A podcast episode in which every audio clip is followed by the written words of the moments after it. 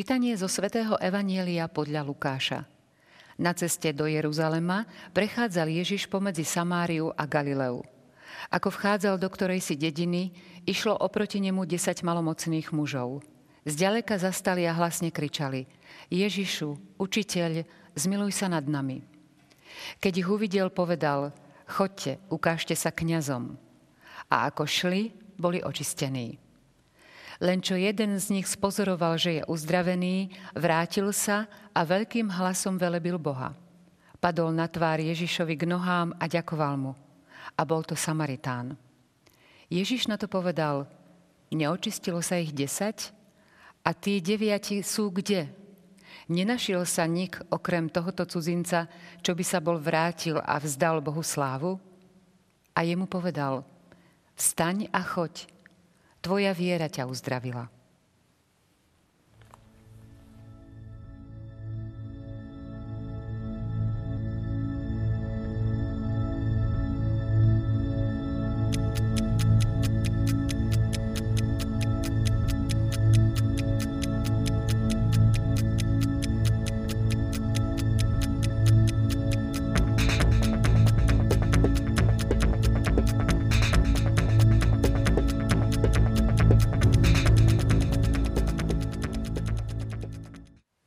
Neočistilo sa ich desať?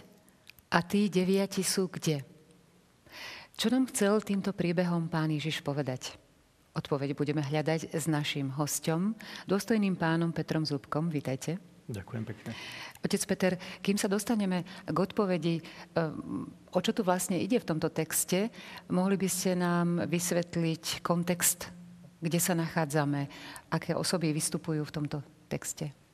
Ten kontext je vždy dôležitý, aby sme pochopili pointu príbehu. Čítame tu vlastne príbeh od Lukáša, ktorý je napísaný len v jeho evaníliu. Čítame tu o tom, že sa príbeh stal kdesi medzi Samáriou a Galileou. Z toho vyplýva, že Lukáš nebol priamo svetkom tohto príbehu, tejto udalosti, ale že sa jedná o pravdivý príbeh, ktorý sa stal. Lukáš ho situuje kde si medzi Samáriou a Galileou. Ak zoberieme ten širší kontext tohto miesta v Lukášovom evanieliu, tak je jasné, že Kristus je na ceste zo Samárie do Jeruzalema. No a tu, kde si, ako sa hovorí, na, v ktorej si dedine, čiže nie v známej dedine, ale v dedine, ktorá by mohla byť hoci ktorou, sa odohrala táto udalosť. Ako vchádzali do tej ktorej si dediny, vyšlo proti nemu tých 10 malomocných mužov. Treba si všimnúť, že tých mužov bolo 10. Číslo 10 v tom židovskom kontexte je veľmi dôležité, pretože 10 mužov treba na to, aby sa mohli začať modlitby v synagóge. Čiže e, to číslo 10 môže reprezentovať úplne všeobecný počet ľudí, ktorý je potrebný, aby niečo bolo tak, ako má byť, alebo môže reprezentovať úplne všetkých ľudí sveta. Jednoducho je to také reprezentatívne zastúpenie v tom počte 10. Čítame tu, že to boli mužovia, nie ženy. Muž v židovskej spoločnosti mal tradične oveľa dôležitejšie a dominantnejšie postavenie než žena, aj keď ani tu Svete písmo nezanedbáva, píšu, píše o nej. A títo mužovia boli málomocní. To si treba uvedomiť. Čo Či... znamená čo znamená malomocenstvo? Ešte to by sme si mohli vysvetliť. Malomocenstvo bola choroba, ktorá bola v starom zákone považovaná za jednu z tých najstrašnejších chorôb, aká mohla byť. Jednoducho človek zomieral zaživa, rozpadalo sa mu telo, odpadovali mu časti e, tela, údy, svaly, strašne to bolelo a potom strašne to zapáchalo. Treba si uvedomiť, že Svetá Zem sa nachádza trochu v teplejšom zemepisnom pásme, ako sme my. A tam takéto choroby infekčné ehm, prepukávajú oveľa rýchlejšie a aj sú nebezpečnejšie. Takže títo, títo mužovia boli malomocní, boli chorí. Treba si však uvedomiť, čo to slovo malomocný znamená. O malomocných čítame už od pomaly prvých stránok svätého písma a Mojžiš mal ohľadom nich množstvo ustanovení. Predovšetkým nesmeli bývať v riadnom spoločenstve so zdravými židmi, v dedinách alebo v mestečkách, kde choroby neboli, aby nenakazili iných. Dnes, keď si čítame tieto starozákonné predpisy, tak oni vyznievajú dosť konzervatívne a dosť tak fundamentalisticky. E, jednoducho príkaz je vážny a rázny. Nesmú bývať spolu, budú bývať ďaleko za dedinou v oddelených e, priestoroch. Tam budú bývať spolu, budú mať osobitné svoje oblečenie, e, budú mať svoj pokrm, nesmú sa stretávať so živými a zdravými ľuďmi. Ale keď náhodou budú prechádzať popre nich, musia mať zavesené rolničky, cengať, aby ľudia zďaleka počujú, že prichádza kto si malomocný, kto si nebezpečný. A keby si to náhodou niekto nevšimol, majú kričať. Pozor, ide malomocný, utekajte. Malomocní teda boli separovaní od spoločnosti. Dnes to vieme pochopiť zo zdravotného hľadiska, že sa jednalo o istú izoláciu. Ten, kto sa očistil, sa mohol potom po istých procedúrach vrátiť do spoločnosti, ale ten, kto sa neočistil, zvyčajne zomieral v tejto komunite malomocných. Čiže ono tu na jednej strane išlo aj o chorobu, ale na druhej strane aj o istý druh spoločenskej smrti. A to bolo to najstrašnejšie pre týchto ľudí, keď si uvedomili, že nie v mnohých prípadoch cesty späť. Židia mali množstvo prepisov o malomocenstve, nielen ľudí, ale aj, dajme tomu, e, veci, budov. Keď sa niekde objavila plieseň, čo bežne poznáme, že sa v nejakých starých priestoroch takéto veci objavujú, tak my to nejak sanujeme, snažíme sa zachrániť hlavne historické budovy. Židia mali predpis zbúrať. Jednoducho urobiť nové. Dnes vieme prečo. Pretože to bolo zdravšie, že to bolo lepšie. Takže Kristus stretáva takýchto chorých ľudí, ktorí idú zďaleka zastanú, tak ako predpisovala Tóra a kriču, kričia. Kričia na Krista. A kričia veľmi zvláštne, oslovujú o pomene Ježišu, učiteľ, zmiluj sa nad nami. A tu dostávame k ďalšej veci, ktorá bola typická pre starozákonné chápanie, že choroba bola veľmi často aj symbolom alebo znamením, že ten človek je hriešný. Mnoho sa choroba, najmä ťažká, považovala za dôsledok hriechu. Poznám aj z iného miesta v Evangeliu, keď sa pýtali apoštoli Krista. Pane, kto zrešil? On či jeho rodičia? A Kristus povedal, nie, na ňom sa má zjaviť Božia sláva. A podobne môžeme odpovedať aj v tomto prípade. Kto je vinný, kto je hriešný? Oni si uvedomovali práve toto. My sme hriešní, preto sme chorí. Sme chorí nielen na vonok, ale aj duchovne. Krista oslovujú po mene Ježišu, čo je tiež zriedkavé. Uvedomovali si, že kto je tento Kristus. Určite už o ňom počuli. Určite v ňom skladali všetku nádej, pretože ho oslovujú, vedia, kto je on, je aj učiteľom a prosia o zmilovanie. Zrejme už počuli, že Kristus dokázal uzdraviť, vyliečiť, jednoducho pomôcť. Príbeh pokračuje ďalej. Nečítame tu nič o tom, že by Kristus sa ich dotkol, alebo že by povedal nejaké priame slova teraz vás uzdravujem, nič také.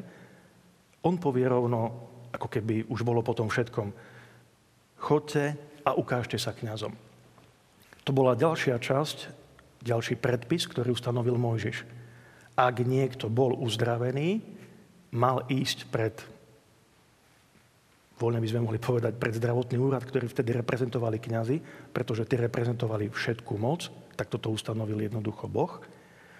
A tí mali skonštatovať, áno, ste zdraví, môžete sa vrátiť do spoločnosti, samozrejme po istých obetách a tak ďalej. Alebo ak ich neuznali za zdravých, museli sa zase vrátiť medzi malomocných a tam sa doliečiť alebo dočkať nejakého konca. Čítame, že poslúchli, odišli a ako šli, boli očistení. Toto je veľmi krásne a pozoruhodné miesto, pretože oni si neuvedomili v tej chvíli, že už sú zdraví, ale idúc cestou, už odvrátiať sa od Krista, ja neviem, možno prešli niekoľko stoviek metrov, možno dlhší čas, zistili, že sú zdraví. To je vec, ktorá je veľmi pozoruhodná, pretože ešte raz v Evangeliu veľmi často čítame o konkrétnych veciach, stali sa v tejto chvíli teraz – ale tu je táto tajomnosť. Kedy sa to vlastne stalo? Oni zrazu spozorujú, že čo si sa stalo a nevieme ani kedy. E, toto miesto si možno prirovnať k mnohým veciam, ktoré nachádzame aj inde, či v Biblii, alebo v cirkevnej tradícii, v histórii. Príklad. V západnej tradícii sa v stredoveku vyvinulo e, chápanie, prísne scholastické, po, po istých e, potrebných alebo po istých udalostiach, ktoré sa stali, bolo potrebné definovať, kedy vo Svetej Omši napríklad nastáva transubstanciácia, premenenie. A tá dogmatická vec, ktorá je dodnes platná, je, že vo chvíli, keď kniaz vyriekne konsekračné slova. Ale východná tradícia nepotrebovala nič také ustanovovať. Tam sa zase verí, že dôležitá je celá eucharistická modlitba. Od zývania Ducha Svetého, cez oslavu Boha, cez aj vyrieknutie tých konsekračných slov a potom všetky cez tie prozby, ktoré tam sú, cez tie modlitby. Jednoducho je to veľký celok. Je to tajomno, kedy to nastáva. O takýchto dvojitých tradíciách čítame aj vo Svetom písme. Vieme o 12 apoštoloch, keď Judáš zlyhal a apoštoli sa rozhodli doplniť počet do 12, vybrali si Mateja a stanovili presné podmienky. Musí to byť muž, ktorý žil s nami celý čas, bol svetkom celého Ježišovho verejného účinkovania, bol svetkom jeho zmrtvých stania. Vybrali si dvoch, spadol na Mateja. Ale čítame aj o inom apoštolovi, o Pavlovi, ktorý nebol svetkom toho všetkého, neprešiel tou istou tradíciou ako oni a predsa jeho si Kristus vybral za apoštola. A tak čítame i v písme, nachádzame aj v tradícii množstvo vecí ešte raz, ktoré sú ako keby dvojaké a predsa svedčia o tom istom. Isté veci sú jasné a isté sú veľmi tajomné. A aj tu sa stretávame s týmto tajomstvom. Šli a nevedeli, ako boli zdraví. A čítame ďalej. Len čo jeden z nich spozoroval, že je uzdravený, vrátil sa a veľkým hlasom velebil Boha. A prečo? To je celkom logické. Keď sa človek uzdravie, najmä z takejto, z takejto takmer nevyliečiteľnej choroby, tak musí byť vďačný. A všimnime si, že tento človek, takisto ako aj ostatní, bol veľmi veriaci, pretože za to ďakoval Bohu. Velebil Boha. Čítame tu, padol na tvár Ježišovi k nohám. Padnúť na tvár vo Svetom písme znamená uznať niekoho za Boha. Takto to čítame napríklad v príbehu o mudrcoch z východu, ktorí prišli k Ježišovi pokloniť sa mu. Padli na tvár a dali mu svoje dary. Tu je ten istý úkon. Padnúť na tvár znamená uznať niekoho za Boha. Čítame tu, on velebil Boha, čiže uznal Ježiša za Boha. Na rozdiel od tých ostatných, ktorí to neurobili. Čítame, ďakoval tu. Zdával mu chválu po grécky Eucharistion. To je také nepriame naznačenie, že pri Svetej Omši sa tiež zdáva vďaka. A čítame tu veľký paradox. A tento bol Samaritán. A to si necháme v tej ďalšej časti.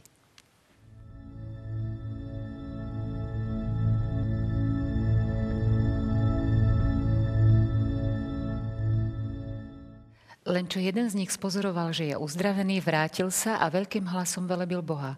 Padol na tvár Ježišovi k nohám a ďakoval mu. A bol to Samaritán. No a tu máme toho Samaritána, o ktorom ste chceli hovoriť. Nech sa páči. Kto to bol Samaritán? Prečo je to tu zvýraznené v tomto texte, že to bol Samaritán? Aký to má význam? Kristus nazval o verž neskôr, že ten Samaritán je vlastne aj cudzinec. Ale zaujímavé je to, že vlastne Samária je severná časť Svetej Zeme. Lenže, tak ako to býva v dejinách neraz zvykom a v Biblii to nie je výnimka, Svetá zem bola rozdelená na Judeu a Samáriu a mala aj sobytnú kráľovskú tradíciu, ale Judea sa považovala za pravovernú, ortodoxnú, s hlavným mestom Jeruzalemom, kým Samária bola druhotriedna alebo druhoradá časť tejto svetej zeme, čo vyplýva z jednoduchých historických dôvodov, že kedysi sa Samarčania pomiešali s pohanmi a neboli to jednoducho, ak to povieme tak, etnicky čistí Židia, ale o to by ani nešlo. Dôležité je to, že prebrali veľmi veľa pohanských zvykov a tým vlastne znehodnotili vieru v Boha. A preto sú pre pravoverných Židov Samaritáni alebo Samarčania nazvaní cudzincami. A tu je tá pointa, že ku Kristovi neprichádzajú tí deviati, ktorí sú zrejme z Judei, ktorí sú ortodoxnými Židmi, Izraelitmi, ale prichádza tento cudzinec.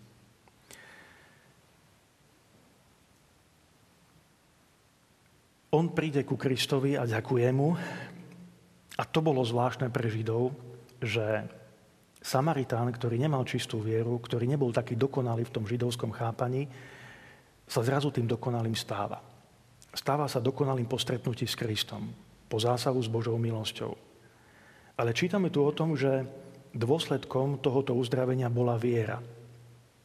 Ale túto vieru nemal len on, mali ju aj tí ostatní. Ale ten túto vieru dovádza k úplnej dokonalosti. Nielenže verí, nielenže prosí, nielenže je uzdravený, ale on sa aj vráti ku Kristovi a ďakuje mu. A toto Krista najviac šokuje. Bol to Samaritán. V Evaneliách čítame o mnohých ďalších príbehoch, kedy sa Kristus stretáva s cudzincami. Napríklad so sírofeničankou, ktorá mala chorú dceru. A tam zviedol Kristus veľmi tvrdý rozhovor, keď povedal, že, že je pre ňu pes. A ona povedala, ale aj psi jedia otrobiny zo stolov svojich pánov. A vtedy povedal, máš veľkú vieru, žena. Choď. Podobne aj tento Samaritán. Je to tiež miesto, ktoré pripomína mnohé iné miesta, napríklad stretnutia so spomínanými múdrcami od východu, ktorí tiež boli pohanmi pre pravoverných Izraelitov, uznajú Božiu veľkosť, klaňajú sa mu.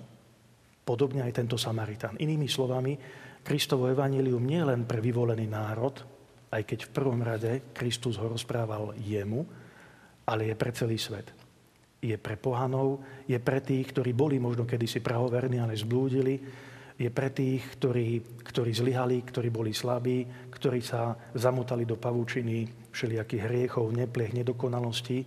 Kristus je tu pre všetkých týchto, pre všetkých týchto Samaritánov. Ako si vysvetľujete, že práve tento Samaritán sa prišiel poďakovať, ostatní nie? Prečo, veď, prečo sa len Samaritán poďakoval? Uh, u mnohých exegetov čítame, že tí ďalší boli Izraeliti, kým tento bol Samaritán. Dôraz Lukáša je práve na tom, že viac pripravení na prijatie viery sú cudzi, sú tí iní. Podobne, e, keď čítame, či v skutku Apoštolov, alebo potom, ako to poznáme z cirkevnej tradície, keď sa ohlasovalo evanelium, Židia v konečnom dôsledku Krista neprijali evanelium alebo kresťanstvo sa neujalo vo Svetej Zemi. Tam nastal veľmi skorý zánik. Ale ono sa rozšírilo po celom Stredomorí, po mestách, po pobreží, a potom do, v podstate po celom vtedajšom známom svete. Ten svet bol pripravený. Ten svet čakal. Ak by sme si rozobrali kontext rímskej ríše na prelome prvého storočia pred Kristom a toho samotného prvého storočia po Kristovi, tak rímska ríša vo svojej podstate, v tej svojej náboženskej situácii bola pripravená na prijatie kresťanstva. Ona očakávala. Prečo? E, rímske pohanské náboženstvo, dominantné vo vtedajšej rímskej ríši, bolo úplne jednoduché, vlastne spočívalo na úcte ku štátu. To nebolo o ničom duchovnom, o nejakom vzťahu k nejakému bohu osobnému, nie. To bolo vo vzťahu mňa a vlády. Jednoducho vážim si cisára, obetujem, v prvom storočí, v druhom sa postavili chrámy, pôjdem do chrámu, odbavím si to, to, čo treba a jednoducho žijem si svoj ďalší život. Ale okrem toho Rímania mali aj svoje rodinné náboženstvo, kedy si ustievali svojich predkov, svojich božikov, ale to bolo vlastne všetko. Svet vtedy túžil po čomsi hĺbšom. A v rímskej ríši nachádzali svoje miesto mnohé náboženstva z východu. Mnohé boli zavádzajúce, ale kresťanstvo bolo tiež z východu, ale ono neutočilo len na nejaký úradný vzťah, ale zasahovalo dušu človeka. E,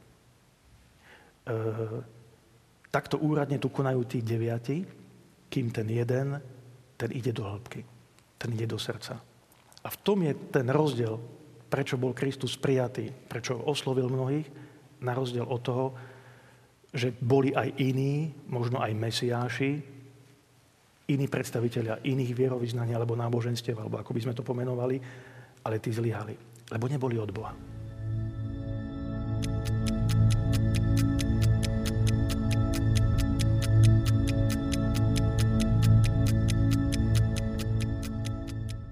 Ježiš na to povedal, neočistilo sa ich 10 a tí deviati sú kde? Nenašiel sa nik okrem tohoto cudzinca, čo by sa bol vrátil a vzdal Bohu slávu? A jemu povedal, staň a choď, tvoja viera ťa uzdravila. Vy ste si priniesli rekvizitu do našej relácie, ktorá by mala súvisieť s textom, o ktorom hovoríme. Nech sa páči. Je to minerál, je to ametist, teda odroda kremeňa, krásna fialová. Ametist sa považuje za polodrahokam. A pointa tohto predmetu spočíva v tom, že my bežne v živote nachádzame či na cestách, či na chodníkoch, či kdekoľvek množstvo kamenia, množstvo šutrov, množstvo skál, ktoré sú ale pre nás také všedné. Sú zaprášené, sú špinavé ale Boh stvoril túto zem tak, že sa v nej sem tam nájdú aj poklady. A medzi takéto poklady patria aj krásne minerály. Nie je ich veľa, nie je to samozrejmosť, ale predsa sú. A podobne je to aj s ľudskými dušami a srdcami. Ľudské duše sú niekedy kamenné, sú tvrdé. Ľudia mnoho, mnoho razy majú ťažké, ťažké srdce, ťažké povahy. A predsa uh, Boh prišiel, aby našiel aj toho najposlednejšieho hriešnika. A objavil v jeho duši práve takýto drahý polodrahokam, ak nedrahokam. A ak ho aj nenájde, tak buď my ostatní, alebo aj každý človek sám je povinný sa tak zdokonaliť, aby sa Bohu páčil. Aby to nebol iba obyčajný kameň, ale aspoň drahokam. Lebo ľudská duša stojí za to, Boh za ňu zomrel. Znamená to, že tých 9 Izraelitov, ako ste hovorili, tak tí mali to srdce tvrdé, že sa neprišli poďakovať? Ono to tak vyznieva a mnohí, mnohí exegeti to takto aj interpretujú, že tamtí boli nevďační a tento bol vďačný. Ale ja by som si dovolil postaviť toto evanelium trošku naopak, na, nohy, na hlavu, na ruby. E, Tóra predpisovala, že ten, kto sa očistí z choroby, je povinný ísť ukázať sa kňazom. Plnili oni tento príkaz? Zdá sa, že áno. Kristus im povedal, chodte, ukážte sa kňazom. Tí kňazi samozrejme vtedy boli len v Jeruzaleme. Jednoducho, chodte, vidíte z tejto Samárie hore do Jeruzalema, tam skonštatujú, že ste čistí. A oni toto robia. Na rozdiel od toho desiatého, ktorý bol cudzincom, ktorý by sa bol v Judei a v Jeruzaleme cítil aj ako cudzinec a otázne je, či by ho aj tí kniazy prijali ako Samaritána. Ale on si uvedomuje, že aj tento Ježiš, tento učiteľ je prorokom, je kňazom, jednoducho všetkým tým, čo bolo stelesnením dokonalosti pre e, spoločnosť vtedajšiu. A on prichádza k tomuto Kristovi, učiteľovi, kňazovi, prorokovi a on sa jemu ukazuje uznáva dokonca jeho božskosť. A v tomto smere sa zdá, že to jedno je viac než tých 9, ale viac je to v tom zmysle, že ten nový zákon je dokonalejší než ten starý. Kým tí deviati žijú podľa tých starozákonných predpisov, konajú presne a nič im nesmieme vyčítať. Konajú presne tak. Robia to, čo sú povinní urobiť. Ale tento robí viac. Pretože si uveduje možno tú svoju stiesnenú situáciu Treba si uvedomiť, v akej situácii bol tento Samaritán. On vlastne nemal ku komu ísť, lebo by bol v Judei cudzincom, ale našiel úžasné východisko. Tým jediným východiskom v živote je Kristus. Čo nám chce, čo nám chce Pán Ježiš povedať v tomto príbehu? Zhrňme vlastne je to, to na konci. Choď, tvoja viera ťa uzdravila. Viera robí zázraky, obracia srdca, mení spoločenské poriadky, vylepšuje tento svet. Boli tí deviati teda nevďační? Nie, neboli nevďační oni len neboli dokonali. Ešte nemali takú veľkú vieru, aby boli pripravení prijať Krista. Takže to nám chce tým pán Ježiš povedať, tou, tou výčitkou, kde sú, a kde sú tí deviati? Áno, áno. Vravím, oni sú ešte na tej starozákonnej úrovni, kým ten jeden už bol pripravený na čosi úplne na dokonalé. Čo z toho vyplýva pre nás? Pre nás to vyplýva táto nádej. Boh pôsobí tajomne, ani nevieme kedy, ako, ale Treba byť na to pripravený, treba mať vieru, treba mať nádej, ktorá urobí taký zázrak, či s našim životom, či so svetom okolo nás, že ho urobí na Kristov obraz. A vtedy bude Kristus s nami spokojný a povie, dobre, že si prišiel aspoň ty jeden. Otec Peter, ďakujeme za rozlúštenie dnešného Evanielia, za návštevu u nás. Nie za čo. A ja prajem každému, aby nech sa cítil akokoľvek na okraji spoločnosti, tak ako tento Samaritán našiel si cestu ku Kristovi, lebo tá môže zmeniť jeho život a jeho svet. Ďakujeme. Ďakujeme aj vám, vážení televízni diváci, za pozornosť. Tešíme sa opäť na stretnutie s vami. Dovidenia.